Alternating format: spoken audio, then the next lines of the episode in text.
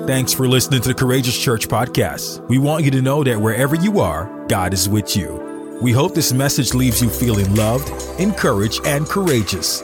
We thank you for tuning in. Courageous Church, courageous people. And now, here's today's message. Go to Luke chapter 10. Today I am deviating from our under construction series. We'll jump back into under construction as we get into the building next week and we continue to be under construction. But today I felt the need to uh, really, really uh, shift gears a bit because of what's happening in our country, uh, what's happening in our state specifically. And I know that's on a lot of your hearts and a lot of your minds as you guys are watching online and as you guys are physically in this room. Our hearts and our prayers are with the people there uh, down below in Naples and Fort Myers and uh, Port Port Charlotte, uh, all of those people that are down there without power, without, without a lot of resources that we take advantage of. I'm sorry, that we take for granted, not take advantage of, take for granted uh, sometimes. And so there are things that they don't have today that we have. And so I just, I hope, I hope you let out a shout of praise during worship. I hope worship was just a little bit more special for you today, knowing that it could have been Tampa. It, it, I, I'm looking at this picture now, and this picture of Tampa could have looked a lot differently than what it looks like right now if that if that hurricane had hit this city. And and and and, and we are we are brokenhearted by what has happened down down south. And we want we want you to know if you're down south and you're watching this and you're seeing this we want you to know we're praying for you. We want you to know that we're thinking about you. We want you to know that help is on the way. And by the end of this service you'll know what courageous church is doing because we're on our way. Amen Oh, yeah, y'all can say amen. It's all right. Like, amen. What, what, we doing then, Pastor? Tell me what we doing. We'll get there in just a minute. Amen. Turn in your Bible to Luke chapter 10. I'm going to do a one off message today. I really believe it's fitting. I think you're going to get a lot out of it. I really believe God's going to speak to you in a special way. And we're going to go into a conversation with Jesus and a lawyer. Where my lawyers at?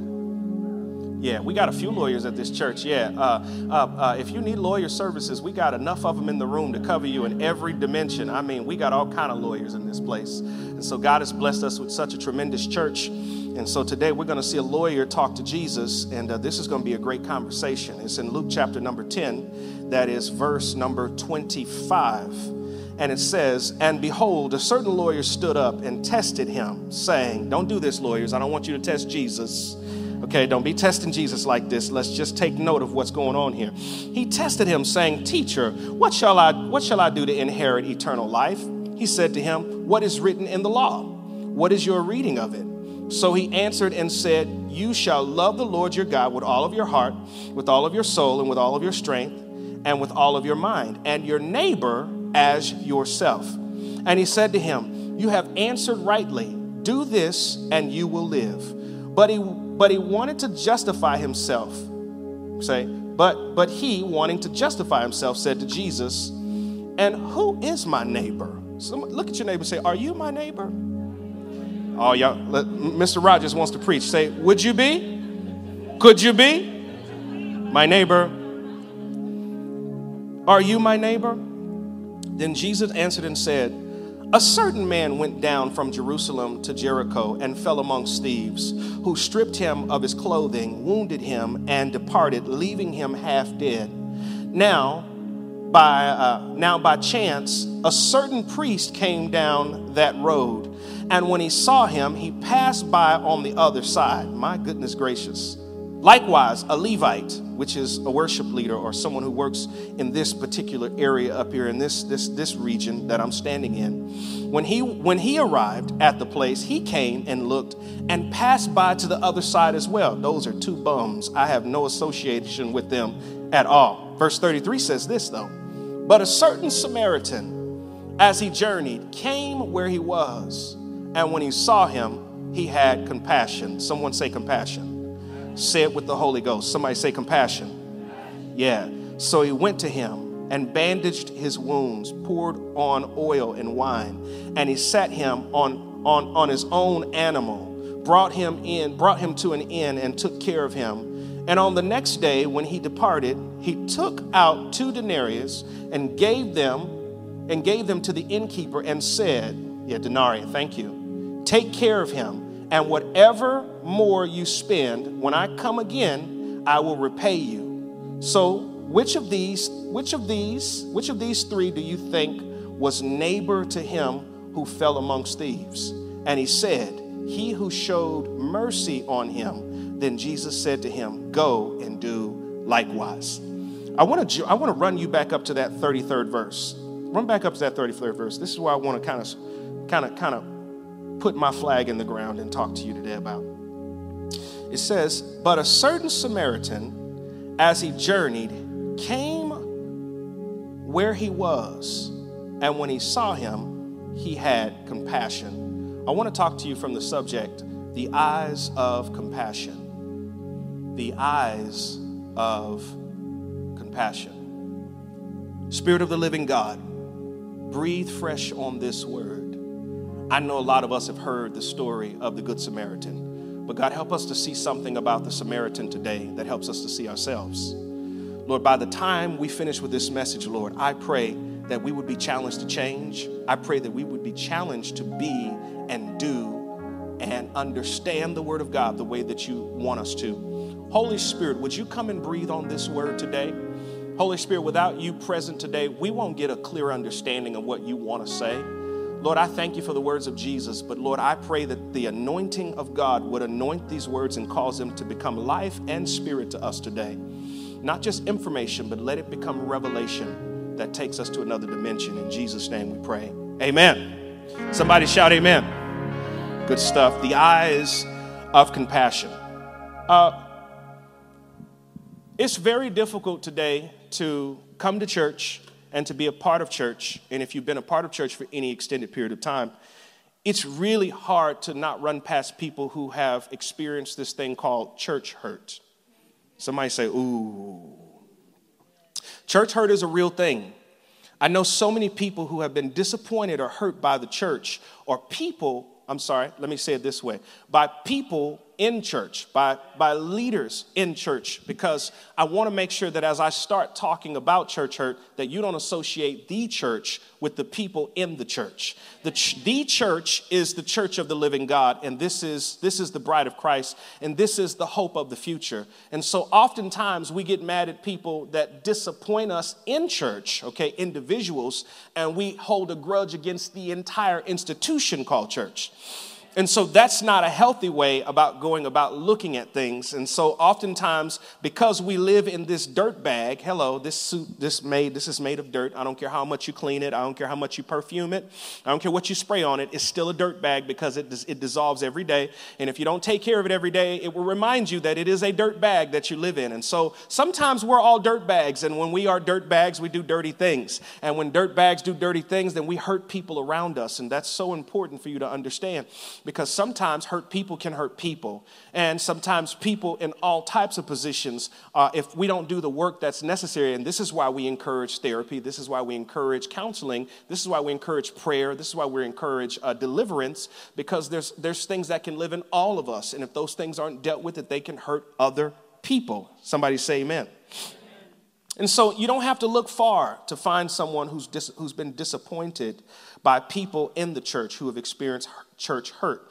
Uh, I guarantee you on your row right now, there's at least one person who has had a tough experience in this institution called church. Uh, and I know we're quiet right now as a church mice, but I guarantee you on the inside, some of us are agreeing and saying, Amen, Pastor, I know exactly what you're talking about. And some of your smiles and your grins on your faces telling me that you understand what I'm saying and where I'm coming from, because this has happened to a lot of us. And so oftentimes, this church hurt causes a separation of ourselves from the institution of church. And, and, and, and this is a tough thing to understand, and it's a tough thing to deal with. And as a matter of fact, I, I, recall when we first launched this church, I feel like one out of every three individuals that we had talked to as we were getting to know our dream team and people that were with us, we started realizing that about one out of every three persons that we met with had had some experience where they were hurt in this institution by people in the church. And so I understand and know that this is very true, but I want you to know this that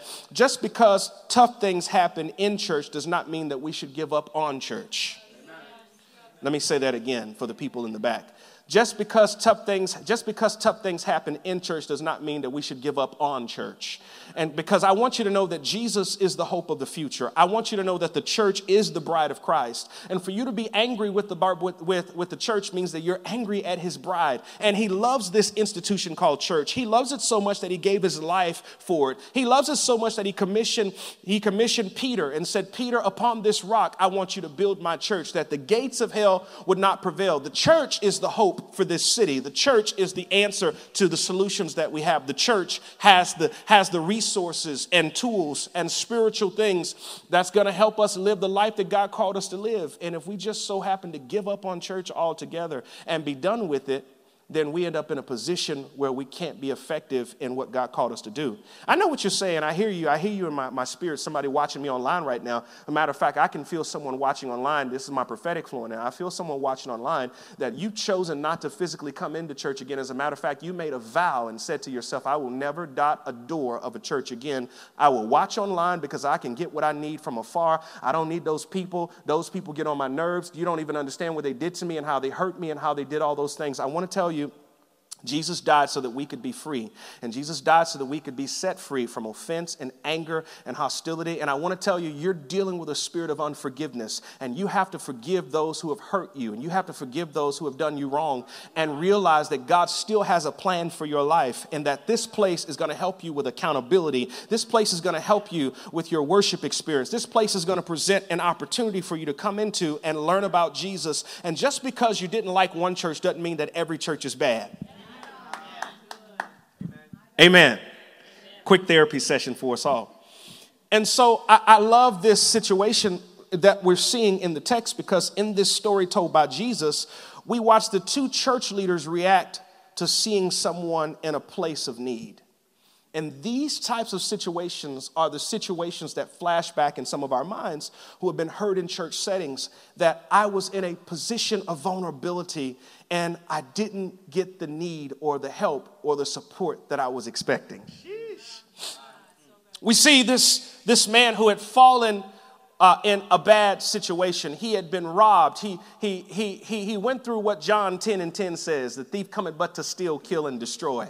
And so the enemy came and he stole, he killed, he, he tried to kill him, he tried to destroy him, and they left him for dead, is what the Bible says. And the Bible says that a priest comes down the street priest with his garments on. He's dressed, he's ready to go. He's got his collar on, he's looking fresh, he's looking clean, he's looking like he's ready to serve the people of God. And, and, and all of a sudden, he sees someone that's hurting and he doesn't stop to take care of the hurting person. He actually goes and crosses the street. The Bible says he sees him and he crosses to the other side as to avoid him so that he does not end up inconvenienced. And I just want to say this. I started out by talking about church hurt and how you have no excuse not to come back to church. But let me also say this. I apologize for anyone who, who, who represented church and wasn't the church the way that they should have been. Ah. Because in a situation like this, the priest should have stopped and made that man his top priority. Oh. See, we've got to make sure that the people who come to church who are hurting, who are lost, who are, who are going through things, have an opportunity to get to Jesus and have an opportunity to hear the voice of Jesus, have an opportunity to experience Jesus because they need him more than you'll ever know. There are situations and circumstances that sit in this room right now and people who are watching online right now. And if they don't hear a word from Jesus today, this could be the end of it all. This could be the moment in their lives that they hear a word that will change everything about what's going on in their lives. When I was younger and I was at church, church was not the place to talk and chill and, and chat and text during the message because that message could actually save someone's life. That message could keep someone from putting a gun to their head. That message could keep someone from doing something stupid and foolish. That message could do something that would save their souls from burning in hell for eternity if they would respond to the message. And so we didn't walk during altar calls. We didn't move around during the message. We stood still and we allowed people to receive the gospel message because because we knew that that message was going to give hope and that message was going to change their lives.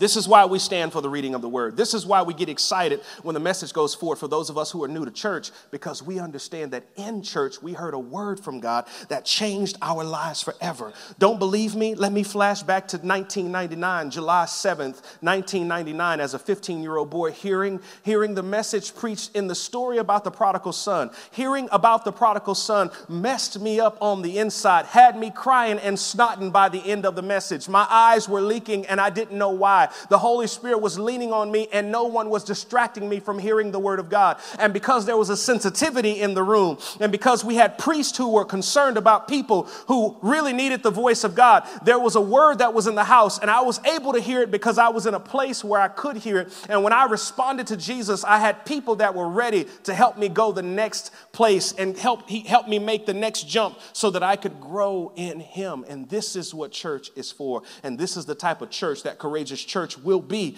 And I want you to understand that we are not priests that will overlook the hurting. We are not Levites that will look upon the hurting of humanity around us and go the other way. As a matter of fact, I want to challenge some of you guys. I feel the conviction of the Holy Spirit in the room. I feel the Holy Spirit just moving right now in the room and conviction hitting our hearts because some of us can be guilty of being a little selfish. Some of us can be guilty of being a little self centered.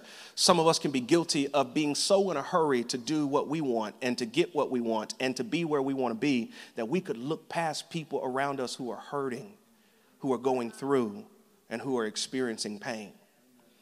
I want to tell you that there are people that are around you every day who have been knocked down by life there are people around you every day at your job. There are people around you every day on the corners of these streets. Some of us, thank you, Holy Spirit, some of us look past homeless people and people that are in, in situations like that, and we look past them, and some of us almost get mad at them you almost get mad. I can sense you. I can sense that. You almost get mad that they would walk up to you and have a sign. They should go ahead and go to work and da da da da.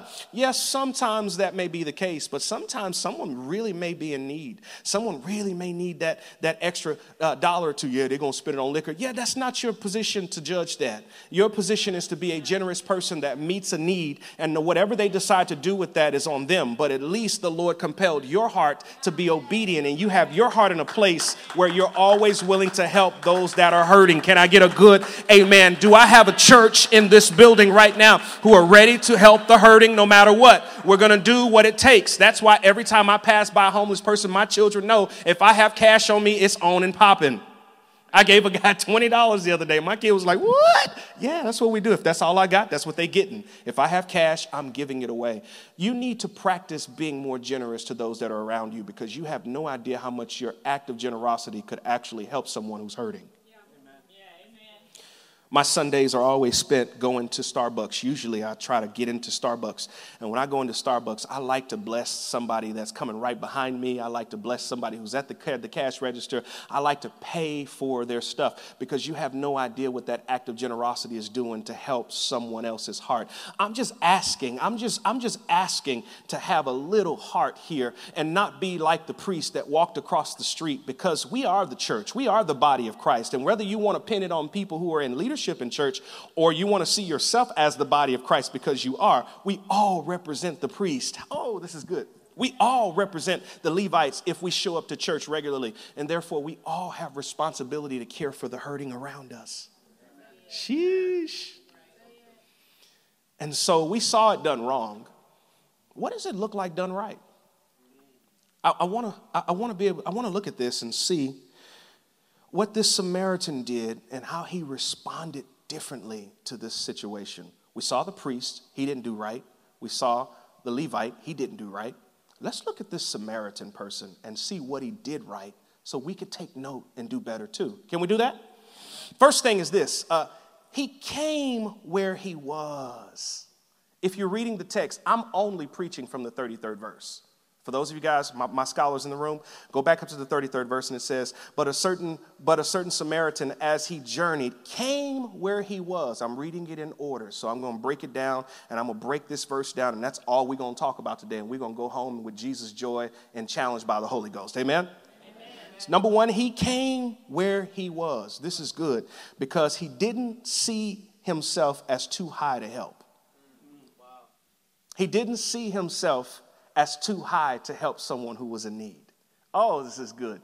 He didn't see himself even as he was carrying on and had agendas and had things to accomplish. I guarantee you his day was just as busy as the priest and the Levites, but he didn't see his schedule as too high to be able to come down and help someone who was in need. My question to every single person in this room is what do you do when you see someone around you that's in need? Are you comfortable with sitting when you could help someone and doing absolutely nothing? Because if you are, I want to challenge your heart to be more like Jesus. That's not the heart of Jesus. And I want to challenge that stingy spirit that may sit on top of you, that stooge spirit that may sit on top of you and tell you that this is the reason why and every other reason why you shouldn't be generous and you shouldn't help other people. And please believe me, if you think I'm talking about the church and the offering, I'm not talking about that. God's going to meet those needs. I'm talking about you and your heart to make sure that you're in a place where you can be generous and God can use you as a tool and a resource in this earth to help other people that are in need with the little bit that you have. I don't have a lot. Well, the little bit you got is probably more than what somebody else has. Find a way to be generous. Give a quarter, give a dollar, give something. I was taught, you man, don't ever come to church without something to give. As a teenager, I was taught that. You don't come to the house of God and not have something. You don't show up to see somebody in, in, need and give, not give something. And he didn't see himself as too high to help. He didn't avoid him like the others did it's interesting that these priests, the priests and the Levites, avoided this man and they did something different. They intentionally avoided those that were hurting. And that is not the mentality that we need to have. The Bible says he came to where he was. He wasn't afraid of being close to the hurting. My goodness gracious. He wasn't afraid to come down from where he was. As a matter of fact, this is starting to sound a lot like Jesus. I love how Jesus comes from heaven to earth to show us the way. Come on, from the earth to the grave grave, my debts were paid. You know the song, from the cross to the grave, from the grave to the sky, Lord, I lift your name on high. But do you hear how it started? He came from heaven to earth. Some of us are so heavenly minded that we're no earthly good. Some of us, if our friends, if our children, if people around us told us what they were dealing with, we would judge them and not even try and help them. Can I tell you, that's not showing compassion. That's not being someone who has a Christ type of mindset. That's not being merciful. Being merciful means that you see someone hurting in a position of need and you do whatever God has given you in your power to do to help that person when they are in need. Somebody say amen. amen. I remember while I was in elementary, my mom and I were placed in a place, uh, uh, this, is, this is a tough story for me. Uh, I remember my mom and I falling on a bad fortunes. We got, we'd gotten put out of a house that we were living in. I never forget the lights went off and then the water went off afterwards. And then soon we found ourselves homeless. I think I had to be in second or third grade at the time. And we were in the city of Dallas and we had nowhere to go. We had no one that would open their doors to us at the moment. And I remember um, this was a tough time for us because we had to go knock on the doors of the Salvation Army that was downtown in Dallas. And we had to ask for a room to sleep in, a residence, a place to get into. And I remember my mom going back and forward with the director there saying, Please, you got to let me in. My, I got my son here. I can't, I can't be out here. And the, and the place was full and they didn't have anywhere for us to sleep, but they found a way to get us into that place. And I remember staying there for a couple of weeks as my mom got back on her feet and figured out where we were going to go next. And I remember eating lunch lunch and breakfast with strangers and folks that I had never seen before. And we were all, we all found ourselves in the same position, eating from the same boxes of cereal that were put out for us and eating the same meals and sharing the same stuff. And we all slept in the same quarters as we all were trying to get past these hard times that we had fallen on. And so it's by it's no coincidence that right across the street from the church that we have now moved into is a residential salvation army where people are going to be helped in the same way. And most people people would have had an issue with moving across the street from a residential uh, Salvation Army, but I had no problem because I remembered where I used to be. Ah, this is good. I remember where I used to be and the help I needed and the things that I needed. And when people who are in need walk up to me, I'm not turned off or afraid or scared of them, but I want to do what I can to help them because I remember being less fortunate. I remember needing the same cereal. I remember needing the same food. I remember needing the same shelter over the top of my head. And if some of you think hard enough, you can remember some hard times that you've been through. And if you'll start remembering the hard times that God brought you through, then maybe you'll help some other people get through some hard times that they're going through. And just maybe you would not be so tough minded and yes, just maybe you get off, off of your blessed assurance and go help someone else that's in need around you and do something about what you see instead of talking about it, instead of being a negative Nancy, instead of being a, a, a, a, a mad Mike. And yeah, I don't know what else I can rhyme to. Uh, But, but I want you to remember where God has brought you from and remember where you could be if He hadn't blessed you. Remember what you could have if He hadn't blessed you with that job. Remember your family and remember what He's done for you so you can be kind and generous and compassionate towards other people. You got to come down where people are and get off your spiritual high horse and do something about what you see around you. Amen. Can I get a good amen right there? Amen. Never forget the low places God picked you up from. Jesus came down from a low place to reach down to rescue us. And if Jesus can come from heaven to earth, surely we can go from earth to the people. Number two, he saw him. The scripture in 33 says he, he, he, he came to where he was. Hey, man, what is going on here? And then the Bible says he saw him. I won't preach this because this is really good. He saw him. If you're taking notes and if you're writing this out, write saw in all capital letters if you're writing it out in your hands. Just saw is so important here because oftentimes we can pass by situations and we can be near situations and we can be close to situations that are bad, but sometimes we don't do a good job of seeing what's really happening in front of us. We don't look it in the face and recognize what is really happening so that we can truly get an understanding of what's going on. To see something means that you have to do something about it. Yeah. Amen. My kids are uh, my kids are interesting. All of my kids are the same. Growing up, all of my parents can probably testify to this. There were moments when I was when I was raising my kids where I was so busy doing things around them that they really wanted my individual attention. And so they would do things like call my name individually and say, Dad, Dad, Dad, hey, look, look, look, check this out, check this out. And, and for a while, I, I, I, didn't understand why they would have to call my name so much until the Lord began to help me to see that my children want to be seen by you, not just be in your presence. And so it's important. And he says, he says, when they call your name, pay attention and see what they're saying because they're really trying. They need your attention. They need your attention. And the only way you can give someone your attention is if you see their needs, if you hear them, if you're really paying attention to what's going on with them. And so I know what the sound sounds like when they really need my my attention. And when they really need my attention, I figure out a way to give them what they need because that's what they should get from their father. In hindsight, also, this is what happens with the world around us. There are things that are happening that are right in front of us that we can see. And when we see the need, we should do something about it and give our attention over to it. Somebody say, Amen. Being seen says, I have value. Being seen says, I have value being seen says the people that you're looking at and the things and the situations that you're looking at, when you look at it and you actually give it your attention, you're actually giving value to it. You're giving value to that individual who feels defeated. You're giving value to that situation that feels uh, hopeless. You're giving value to that person that feels like they're unseen and that they're unimportant. You give value to people that you actually look upon and you see what is going on around them. I love this because this is an interesting situation uh, I I'm reminded of the woman with the issue of blood. Yeah, the woman with the issue of blood wants to talk here.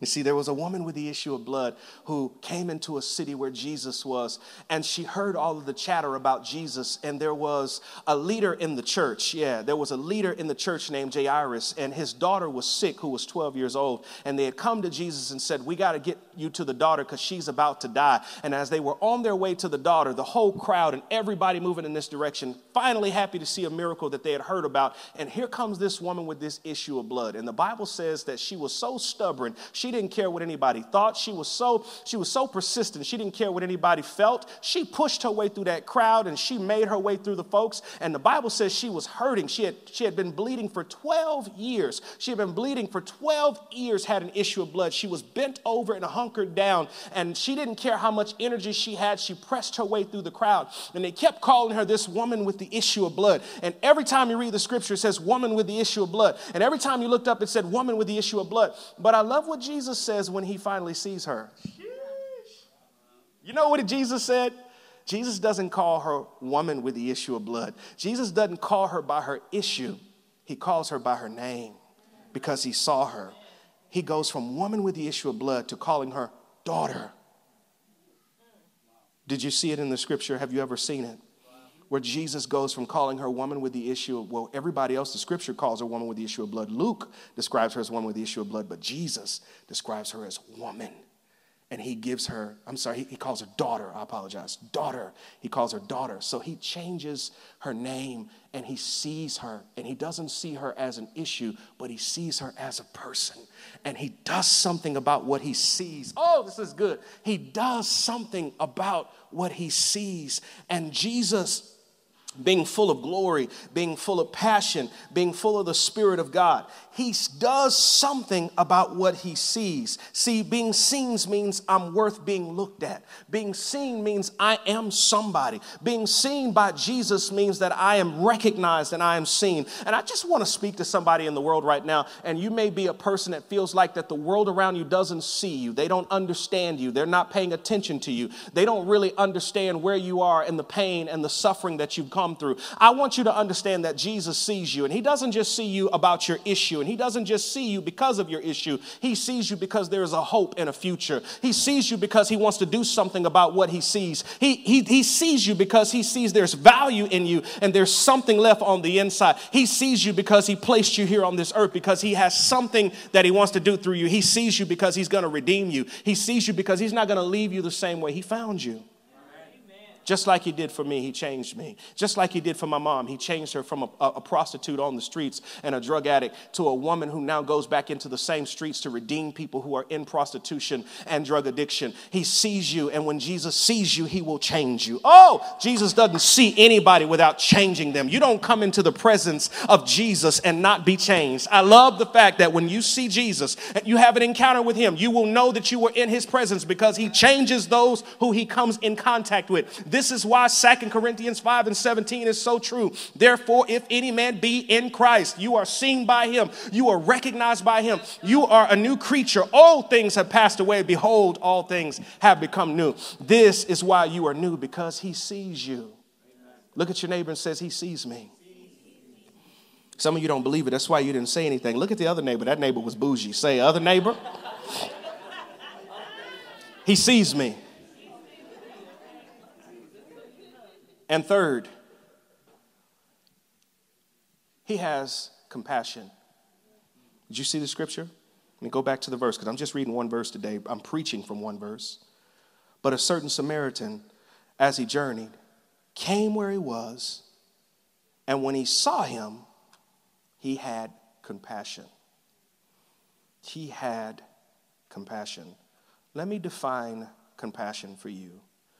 Compassion is sympathetic pity and concern for the suffering or misfortunes of others.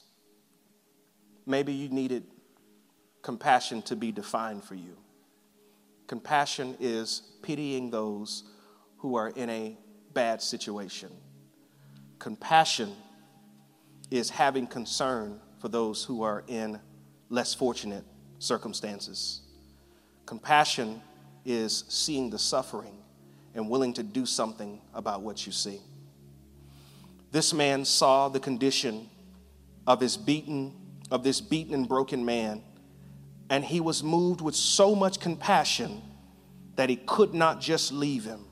He had to help him. Compassion forces you to take action. Oh, this is good. Where there is compassion, it is always followed by action. You cannot have true compassion and not do something to take action. And so he takes action. He says, Okay, I'm not the smartest guy. I'm not a paramedic. I'm not, I don't know exactly what to do, but he did something. Bible says he poured oil and ointment on his, on his scars and on his wounds. And the Bible says he was on an animal, he was riding an animal. He came down off the animal to put this hurting man up on the animal so that he could help him get to a place where he could be cared for. And the Bible says that he paid his own money. My goodness, how much compassion is this that you could meet a full stranger, pick him up off the streets, put him in your car, and take him to Tampa General? Not only take him to Tampa General, but pay the bill. Tell the doctors whatever he needs, you take care of him. If you need more, come let me know. Here's my address, here's my credit card. Put it on the card if it's needed. My brothers and sisters, that is the eyes of compassion. And that is what compassion looks like for the world that is around us. I've learned in life that action always follows compassion. And when I look at what just happened in South Florida, I'm moved with compassion. I don't know about you, but when I looked at CNN, as we were all hunkering down and putting up, uh, my goodness, storm, uh, what do you call these? Shutters, praise the Lord. I'm a Texan. I was terrified when I looked in my garage and found out that I had shutters. I was, what in the world? Where did these come from? I start getting shutters. I called a church church member to help me put them up. we got them up, man. Listen, both the person I called had no idea about Floridian stuff either, so we both was looking at the shutters like, which direction do we turn them? Do we? How do we do it? I got people looking at me now, now like, Pastor, why you didn't call me? Because I wanted to do it myself. I could take care of my family. Let me do it. And so we got up on we got up on ladders. We put stuff up and and, and hunkering down because they said the storm was coming right for Tampa. And as we looked at the news and we sat, and as we were put, I'll never forget, we were putting them up, and I was halfway up done putting them up. And they said, the storm just turned right. It's, it's going south. It's going, it doesn't look like it's going to hit Tampa directly. Still wasn't enough for me not to put those things up. I was like, uh huh, shoop, shoop, shoop, shoop. Shoop, shoop, shoop, shoop. we were putting those things up and making sure that everything was careful. Somebody brought me sandbags. I was like, what do you do with these and why do we need them? Oh, I got real Floridian this week. I mean, listen, I'm a true Floridian now. You listen, I got it in the blood. I said, no, you put you put these by the door so you don't get liquid coming into the house in case of flooding. I said, there will be flooding? What? I was totally terrified. I was, I was, I was, I was locking down for the worst. Our house is totally dark inside. The shutters got everything dark, even though the lights outside. And we were ready for a storm. But thank God it, we, we dodged the worst of the storm. We got a little wind. I got a tree knocked down in my front yard. They've already fixed it. Had heard a lot of howling wind and a lot of rain. And, but there were people that were south of us that had much more of a worse situation. People down south. Right now, they say that there's confirmed at least 60 people that have lost their lives. When I look in that direction, I see thousands of homes that have been totally destroyed. I'm talking to pastors and people that are down there now, and they say what you see on CNN is just a small fragment of everything else that's happened. You're seeing a few homes. There are thousands of homes that have been totally pulverized by the wind and the, the hurricane and the storm that passed through there. There are thousands of people still without power today. This ought to make you be moved with some type of compassion to want to do something they say that the power situation was so bad down there that the entire grid of power was blown out of place and they have to actually re put the grid. I've never heard of such a thing. They have to actually re put the infrastructure down for power to come back into these areas. There in Port Charlotte, there in uh, Fort Myers, there in Naples. If people are going to be without power, they say possibly for a couple of weeks. Can you imagine the situation. Can you imagine how tough that is? I was hearing the news just last night and they were talking about the, the, the, the next couple of weeks and how tough this is going to be for the standing water that can actually produce disease that some of these people are still trapped in. And because they don't have power and because they don't have the resources they need and boats to come and get them from some of these places, we still have elderly people trapped in their homes with their feet in water. And I, I had enough. I said, I, I can't look at this and not do something. I, I, I can't, I, I can't be this grateful about this storm not hitting us and I'm able to take my shutters down and still look at my home the same and not do something for those people who have lost all they have without enough insurance to cover whatever. Cars filled with salt water. What are we going to do? What am I going to do now that I'm a pastor and I'm watching a natural disaster happen in my state. Well, one thing I didn't have an option to do was nothing. And so I got on the phone. I made some calls. I said, listen, what are the needs? What is it that you guys need? And although we don't have a lot of money because we're finishing up this building, and I'll tell you, Jesus, we need the Lord. Hallelujah. We're coming down to the thick of everything. And I was like, Lord, we don't have a lot of resource, but the little bit that we have, can you show me what to do? And the Lord began to say, You may not have a whole lot of money, but you got a lot of connections. Call the right people. I said, Okay, Lord. So I get on the phone with Bishop Jakes down in Dallas. And I remember when I was on staff, we had an organization, a missions arm at our church. It was called MegaCare. MegaCare has helped thousands of people around the world by providing aid and support and truckloads of things that are needed when people go through natural disasters like what just happened down in South Florida. And they, when I called, they said, We're so happy you called because we just needed a partner, somebody down there that we trust in Florida. And since you're a son of the house, we're going to do something. We're going we're gonna put, we're going to put, listen, we trust you to help us steward these resources that we have here in our warehouse. And we can send three to four truckloads of help down of water. We can send three or four truckloads of cleaning supplies, three to four truckloads of non perishable food items for, to help some people that are down there. And if you can just show us a place that we can get this stuff to. Can you make sure we can get 18 wheelers in? Because they're 54 foot long and we're going to fill them full of things that's going to help bring some help to those people that are down there hurting. And I said, okay, we can do that. I can figure that out. So I get on the phone and I find a pastor, an ARC pastor, a pastor that's a part of the same organization that I'm in. And, and, and this guy is interesting because it's, it, he's, he just launched his church. Guess when he launched his church, y'all? a week after we launched ours.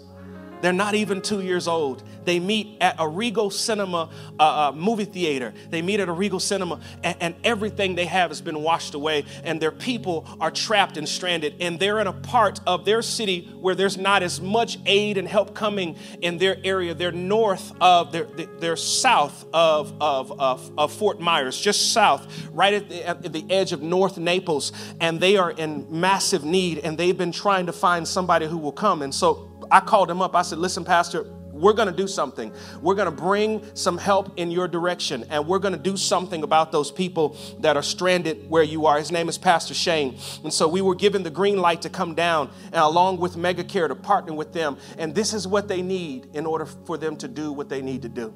In order for us to do what we need to do to the, for, the, for as a church, I, I just volunteered us. I said, We're we going to figure it out.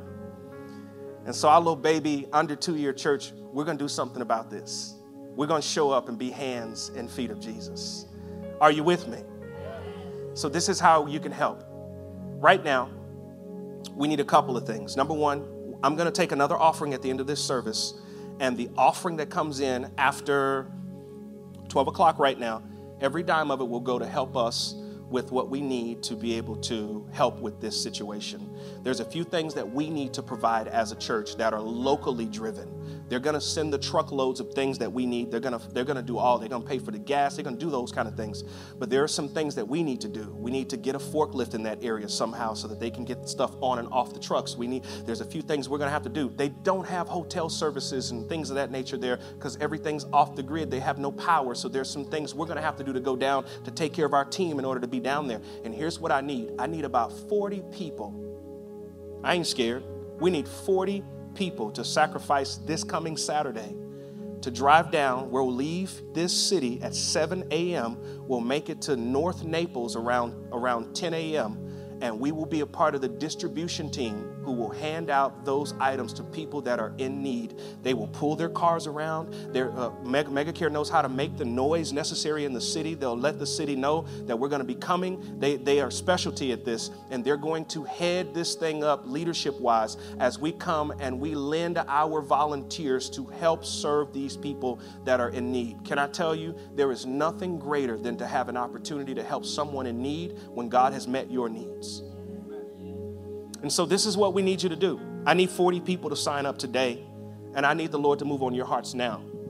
This is a different kind of message. This is a different kind of altar call. Today, the response to this message is I will help serve, Pastor. I'll sacrifice my one Saturday to go down and come back the same day. Ah, I forgot to tell you that. We'll be coming back probably around we'll be coming we'll be coming back around 4 p.m. on Saturday to drive back and be home between 7 or 8 o'clock on Saturday.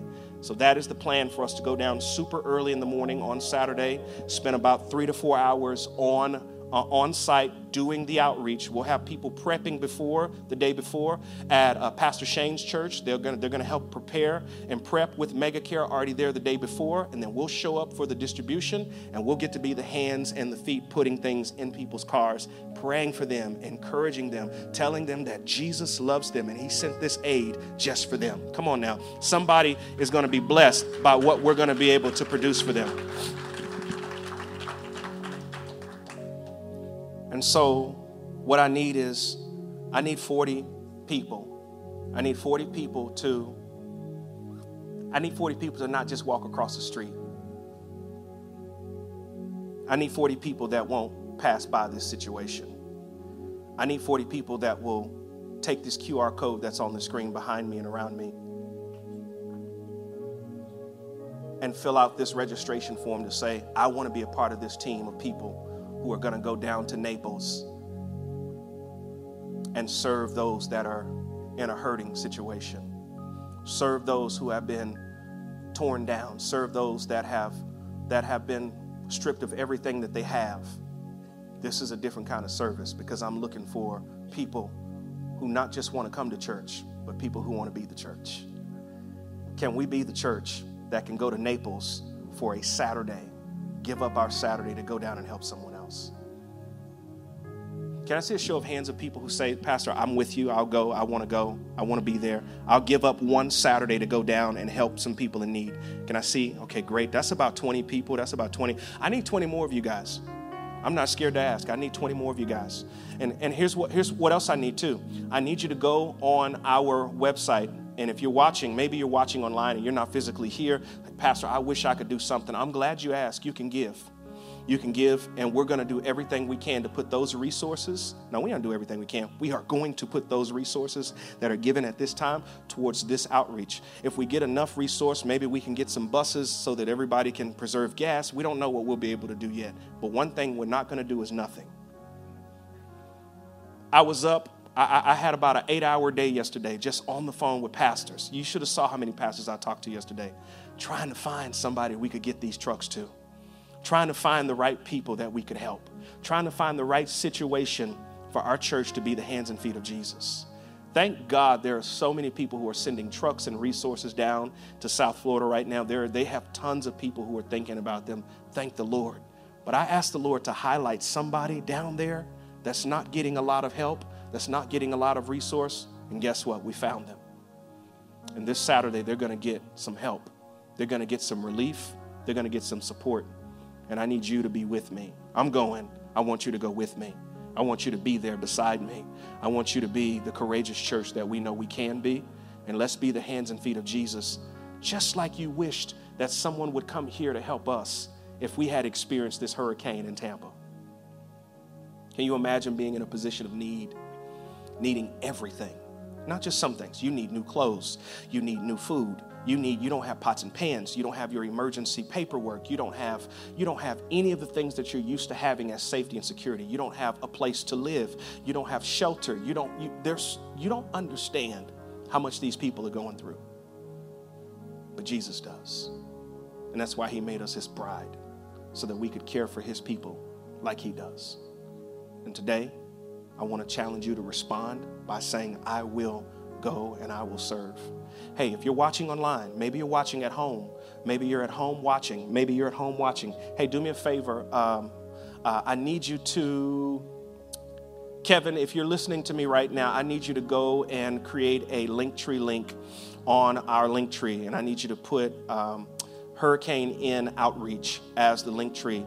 And I want to make sure that if anyone is watching that is not in this room that desires to serve, I want you in the next couple of minutes, just give me a couple of minutes. Uh, my team will get on it quickly.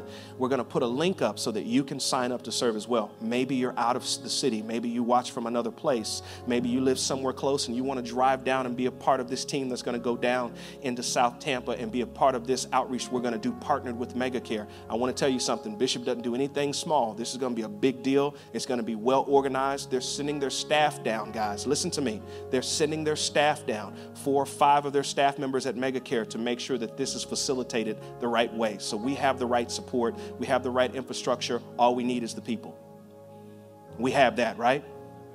Let's go. Come on, that's what I want to hear. Let's go. Let's go. I want more. I want I want more than blank stares right now. I want more than walking across the street to the other side saying, "Well, my Saturday, I, I got, I got, Pastor, you know, I got something." Listen, this is one Saturday. I'm asking you to cancel anything you can to be there to help some people that are in need. I won't ask for your Saturday much, but this Saturday I'm asking for so we can go down and be the hands and feet of Jesus. Are you with me? I said, Are you with me? CC, are you with me? we having church and we going somewhere. Amen. Amen. Stand to your feet. Stand to your feet. I know I've challenged you greatly today. But I want to remind you of what the call is. The call of action today, if the Holy Spirit would lead you and prompt you, I want you to be moved with the eyes of compassion. I want you to have eyes towards someone else other than just yourself. I want you to do what you can to help. And right now, we need two, we need three things actually. Number one, we need you to give. Anything that's giving after this 12 o'clock hour right now will be given to help us to take care of people that are in need. So I want to ask you to go above and beyond what you would normally give. I am. I, I, we're not that church, I promise you. If this is your first time coming, we don't take two offerings. I promise you. But today we're taking two offerings because I want you to go above and beyond and be moved by compassion to give something that's going to help us go down and make a greater impact there in South Florida.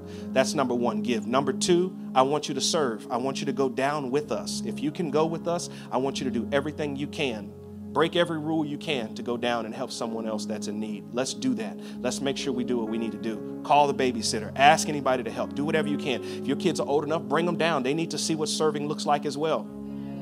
Amen? And number three, I want you to join us for prayer on Wednesday morning. Wednesday morning, we're going to be praying for those people that are in South Florida specifically. Saturday morning at 6:30 a.m. Everyone in this room, link. Wednesday. What did I say? Saturday. Thank you. Thank you, team. Wednesday morning, we pray every Wednesday at 6:30 a.m. Wednesday at 6:30 a.m. You can find the link in our link tree as well, or you can go to our website but you can find the Zoom link. You don't even have to show your face. Just pop your pop your, your Zoom link in and just join us for prayer. We're praying for those who are in need. We're praying for those that are down there. I want you to join me. Much prayer, much power. Little prayer, little power. We need a lot of prayer behind these people that are suffering, and so I want you to join me for corporate prayer at 6:30 a.m. And so those are the three things you can do. You can give, you can serve, or you can pray. And here's the thing: you don't have an excuse not to do at least one of those. Amen? You got to do something. Do something. Commit to doing something. But we're not going to sit back and do nothing. And I want you to know that this is going to be a church that's going to get into the fight. And if you came to be a part of a, a, a clean church that doesn't like to get their hands dirty, you came to the wrong place. I'm sorry. This ain't it. This ain't it. this is the church that's going to get into a fight. We're going to get dirty. We're going to get grimy. We're going to do what we got to do to help those that are in need. Amen? Let's pray and uh, let's respond to this challenge. Hey, for those of you guys who had a hard time trying to find that link, don't worry. I've got people waiting in the lobby with, uh, with devices so you can sign up. So on your way out, not only do your video of your testimonial, but I want you to sign up so that you can be a part of this team that's going down. I want to see 40 people signed up by the end of this day. Do whatever you got to do. Pray about it. Move your schedule around. Do what you got to do. Find a way to get there and be a part of this. You want to do this. I can't see that. We got 38? My goodness gracious. There we go. Hold on, hold on. Are there two more? Actually, you know what? My wife and I haven't signed, we haven't put our names on there. There we go. There's our two. Actually, three. I'm taking my son David. He's going to go down and serve as well. You signed You signed him up. Great. So we, we have we have we have we have 41. Beautiful. 41. There you go, guys. Look at you being the hands and feet of Jesus up in this camp. Say again. The kids ministry team too? You said the whole kids ministry team? I'm just You said the care team? Amen. Anybody that wants to serve, you can. We can take above and beyond 40. If we take more, we'll get done twice as fast. But we're, we're teaming up with their volunteers of about 30 down there, too. So between us, we'll have an army of people to help these people that are coming. We'll be able to take care of about 12 to 1,500 families. Did you hear that? Did you hear that? That's a big deal. That's a big deal. Wow. Wow, wow. Thank God for Bishop Jakes. Thank God for Mega Care. Thank God for resources. I tell you, when you think you can't do something, there's something you can do. Ask the Holy Spirit to highlight. Maybe you don't have it, maybe somebody close to you does. And if somebody has it and they're willing to help you, then you have it now so we can help somebody. We're going to help some people this week. Amen. Don't forget, 1 o'clock p.m. at the new building this coming Sunday. It's going to be a special celebration after we come back from helping and serving everybody. I mean, we might have to run around that building and tear the carpet up in that bad boy. I ain't, I, I'm, I'm, not, I'm not bothered by it. We can, we can tape it back down if we need to. It's going to be done well. But I'm ready to shout that place down with some thanksgiving and some praise because we have eyes of compassion. Let me pray for you. Father, I thank you so much for compassionate eyes people who see a need and feel a need, people who see the hurting and the lost, like this person who fell in a bad space. Lord, I thank you that I'm not in a room full of people who were willing to look the other way. God forbid we be that kind of church. But thank you that we are a church that will respond. We are a church that will do something about what we see. And we are a church that will be moved with the eyes of compassion. Thank you this day, Father, that you've challenged us in the way that you have. You gave us the resources, the tools, and the connections to help people who are in need. And I thank you for giving us the strength and the scheduling. Move whatever you got to move, Father. Give us what we need, Father. Give us the grace we need to go down and make that thing smooth, Father. I thank you that families are going to show up and every bit of that stuff's going to be given away to those who are in need. God, we pray a special grace over those that are down there right now. Come on, let's just all pray right now. Open your mouth and just say a prayer for those down, down there right now. Not just me. Just say a prayer real quick. Just say a prayer. Just follow, pray like it was one of your family members down there. Just real quick. Just everybody pray. If you're watching online, just pray. Pray for the people down in South Florida right now. Pray for Fort Myers. Pray, pray for Naples. Pray, pray. Come on, pray for Port Charlotte. They, they need our prayers right now.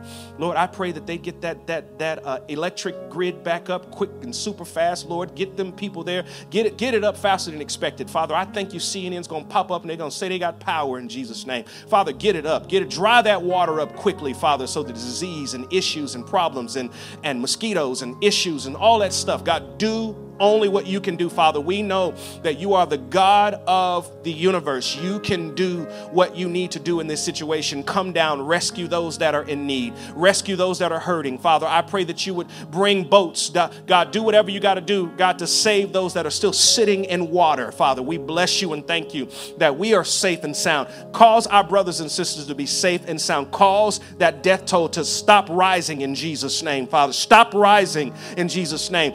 Be, be the hands and feet, Father. I pray that you would activate your church. Lord, I pray for all of those who are there rescuing, those who are working tirelessly right now. I was talking to a pastor, he was so exhausted yesterday, having to go home to no power and no AC after serving all day but He's there doing something. Give them strength, Father. Give them supernatural energy, Father. Give them what they need to sustain them. Give them supernatural strength, Father. Give them what they need to continue to be your hands and your feet to serve those hurting people that are there in South Florida. We bless you and thank you that you're going to give us a grace to do our part. In Jesus' name we pray. Somebody shout, Amen.